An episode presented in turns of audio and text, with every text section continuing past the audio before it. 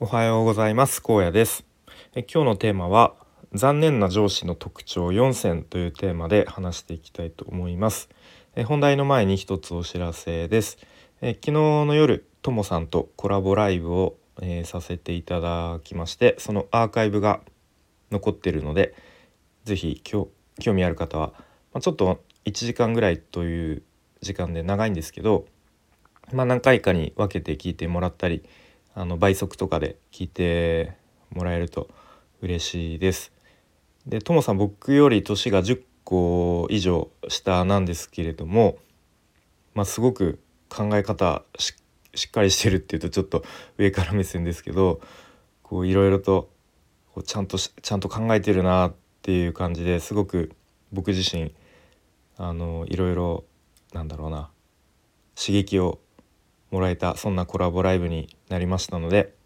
是非聴いてみてください。よろしくお願いします。ということで、えー本題ですね。残念な上司の特徴4選っていう感じなんですけど、まあ、これ 僕の最近あった出来事でまあ一言で言うと上司の愚痴みたいになっちゃいそうなんですができるだけ、まあ、愚痴にならないように、えーちょっと話していきたいんですが、まあ、もしあんまりそういう愚痴とか聞きたくないよっていう方はあのそっと閉じてもらえればと思うんですが。で普段本業の方では、まあ、割と日中はこう個人個人で活動をすることが多いんですけど、まあ、最近は割と、まあ、上司と一緒に行動を共にするっていう時間が多い多くてでその時にいろいろとこうストレスを感じたりとかちょっとああ消耗するなみたいな、うん、こうエピソードがあるのでなんかそれをこう自分の中でモヤモヤっとするのも、まあ、嫌だなっていうことでこのスタイフで吐き出してみようと思います。はい、で、まあ、4選ということで一つずつ話していきますね。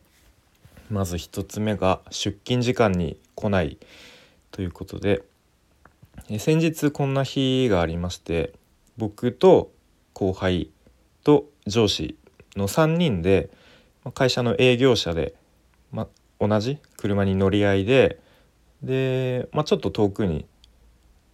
えー行くっていう出かけるっていうそういう日があったんですね。はい、で出勤時間が早くて朝5時出勤。うん、でまあ僕と後輩は5時、まあ、ちょっと前に出勤してであれ何々係長来ないねみたいな感じで。でその上司っていうのが会社のもうすぐ近くの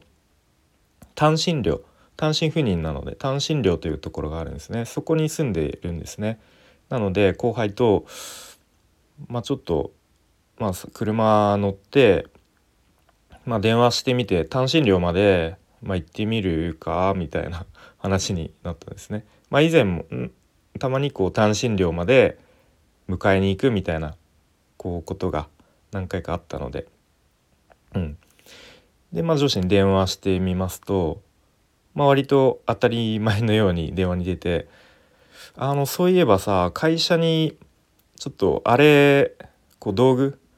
あれないか探してちょっとそれも持ってきてよ。みたいなことを言ったんですね。うん、で、まあ、電話切った後に後輩と「いや早く行ってよって感じだよね」みたいな。うん、でまた会社戻ってこう倉庫で、まあ、その道具探してまた車に乗っけてでまた単身寮まで迎えに行ってやっと出発っていう感じで、えーその日が始まったんですが。まあ、まさに時間泥棒だなということを思いました。はい、でということで 1, 個目は出勤時間に来ないっていう感じですね。はい、で2つ目ですね車内でタバコを吸うっていうことで、まあ、この先ほどのエピソードの続きですが、まあ、乗り合いで同じ車でこう、まあ、僕がその日は運転してたんですが、まあ、タバコ吸うんですよね。うんでまあ一応窓は開けるんですよ。うん。で開けるんですがやっぱ高速乗る時とかも、まあ、窓開けると、まあ、かなり音もうるさいし結構風もビュンビュン入ってきてあんま開けたくないじゃないですか。うん、までもやっぱタバコ吸い出すから開けなきゃしょうがないしできっと電子タバコなんでしょうけれども、まあ、一言ぐらいねこうちょっとタバコ吸っていいとかもうなくこうまあ当たり前のように吸い始めるんですね。うん、でまあもう今までもずっとそういう感じだったからまあもう何のなんだろうな疑いもなくというかそういう感じでタバコを吸っているんですが、まあ、僕とか後輩がそういうふうに他の人がタバコ吸う同じそういう車内っていう狭い空間でタバコを吸われることに抵抗があるっていうそういう、まあ、認識がないんでしょうね。うん、そういうことが想像できないというか、うん、そういうところはもう本当に、まあ、残念というか、うん、ですよね。で、まあ、その後ねそのお客さんのとこに行く時とかもきっとやっぱり普段からずっとタバコ吸ってると匂いとかも臭いですしそういうふうに思われてるんだろうなっていうことなんかこう自分のこう知らないところでこうちょっとうんまあエチケット的に評価を落としてるみたいなことがあるなと思いますということで2つ目が社内でタバコを吸うってことですね。で次3つ目ですね自分のやり方以外認めないということです。はい、で、まあ、ちょっと具体的な話をすると細かすぎてあのー、まあ聞いてる方もわからなくなると思うんでちょっと、まあ、抽象的な話になってしまうんですけれどもその、まあ、僕がですねある作業をしていた時にその上司のやり方ではないやり方で僕がやっていたんですね。うん、でまあそのやり方っていうのは他の人もやってるやり方でやってたんですが上司がお前そんなやり方誰がやってた?」と、うん。俺そんなことやそんなやり方でやってないよと。でお前のそれそんなやり方全然意味ないしなんでそんなやり方してんの？みたいなちょっとこうなんか怒りスイッチが入って完全にこう論破モードというか完全にマウントモードになってきてで僕は「あそうだったんですか。いやなんかみんなこれでやってますよ」みたいな。で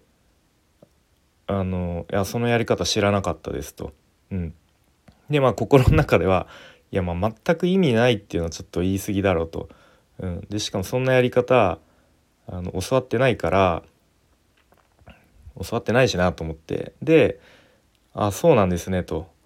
「じゃあそれみんなに共有した方がいいですね」みたいな感じで。こう、まあ、ちょっと言い返言い返したというか言ったんですけどで、まあ、その日ちょっと時間が経った後に上司が、まあ、さっきのあれややり方でやったらちょっとは効果あったねみたいな感じで 言って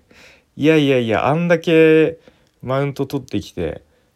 あのちょっと謝れよと思ったんですけれども。うん、まあそんな感じでこう自分のやり方以外は認めないっていうところがあってすごく、えー、残念だなと思います。はい、で次最後4つ目ですね、えー、お客さんの前で「こいつこき使ってやってください」と言ってしまうっていうすごく具体的なエピソードなんですがえっ、ー、とまあ僕と上司で一緒に、まあ、お客さんの何ですかねちょっとこうお手伝いみたいな感じで行ったんですね。うん、で、まあ、上司とそのお客さん割と、まあ、何度かこう交流交流というかコンタクトを取っていて、まあ、割とこうラフに話せる感じで僕は初対面だったんですね。うん、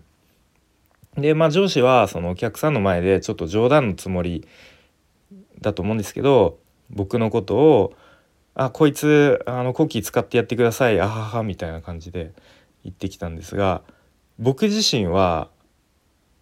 まあ、少なからずちょっと傷つくんですよねそんな感じで言われると。うん、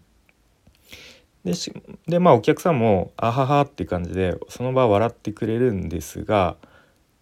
もしかしたらあなんかこの会社そういう感じの人間関係がそういう感じなんだとかこう上司と部下の関係がそういう感じなんだみたいな感じで、まあ、きっとあんまりいい印象じゃないだろうなとこう僕はちょっと客観的に思いながら、うん、あんまりそんなこと言わない方がいいんじゃないのかなと、まあ、僕の僕からのそういう信用も失うし、うん、良くないだろうな良くないなと思いながら、えー、そのセリフを聞いていました。はいということで今日は、えー、残念な上司の特徴4選ということで、まあ、最近僕が実際に感じたこと実際にあったエピソードまあほぼ愚痴なんですけれども、えー、上司について話してきました。はい、何か皆さんこう、まあ、上司とかなんかこう上の立場の人からややされたさらん？やられたり言われたりして嫌なエピソードはありますでしょうか？もしあればコメントとかで教えてもらえると嬉しいです。はい、ということで今日も最後までお聴きいただきありがとうございました。えー、今日も良い一日にしていきましょう。バイバイ。